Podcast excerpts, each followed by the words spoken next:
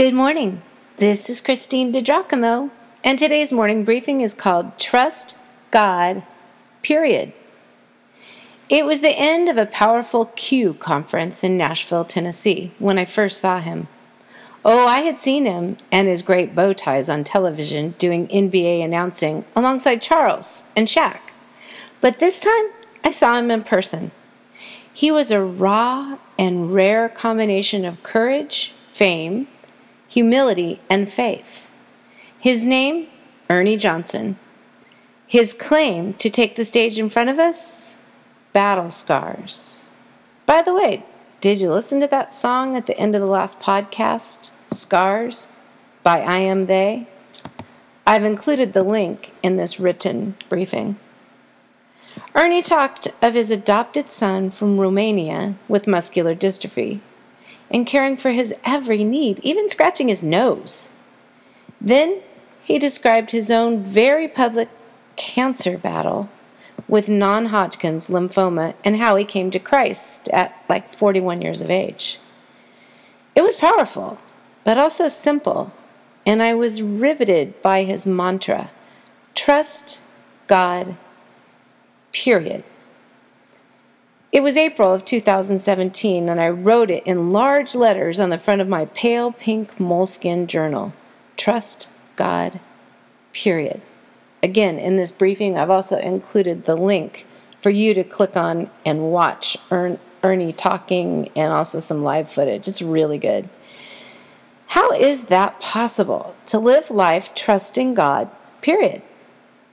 How is it possible to live life with its ups and downs, heartaches, and uncertainties. Could I be straight up here? I do. I trust God, period.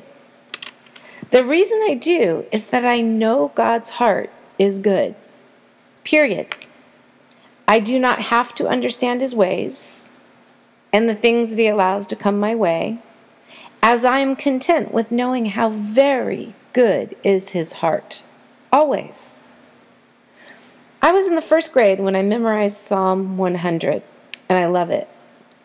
Make a joyful shout to the Lord, all you lands. Serve the Lord with gladness. Come before his presence with singing. Know that the Lord, he is God. It is he who has made us, and not we ourselves. We are his people and the sheep of his pasture. Enter into his gates with thanksgiving and into his courts with praise. Be thankful to him and bless his name, for the Lord is good.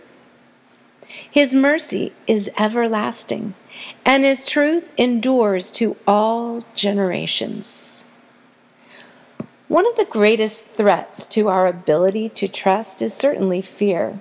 Of course, the acceptable Christian word to use is worry. We worry about this or that. Somehow, worry can even seem noble and justified, though it is not. When we worry, it means we have a small trust in God. I look at what God said over and over in Scripture that He is with me. Friend, if your phone rings tomorrow and bad news is on the other end, it is true. God is with you. That is, if you are already walking with Him, if you're a Christian. If you are in a season of sorrow or loss, if you are in the fight of a lifetime, if your wife has just told you she wants a divorce, it is true. Christian, God is with you three promises from God that we can stand on. From Deuteronomy chapter 20, verses 1 through 4, God says to you, I will be with you. I will fight for you. I will give you the victory. But, but I'm not feeling it. Friend, it doesn't matter how you feel, even whether or not you can feel God's presence, whether He is with you. Faith in God and what He has promised is not based on our feelings. It is based on who He is and what He promises, that He is good and that He is with us.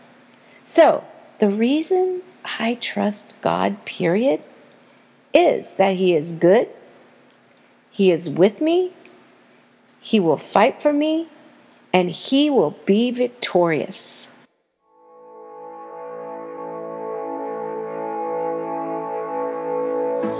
Letting go of every single dream.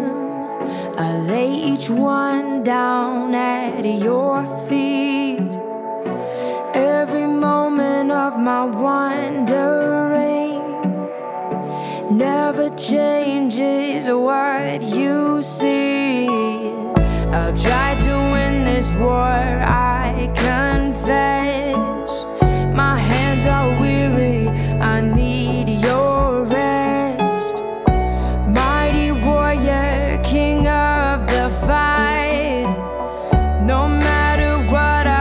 I face,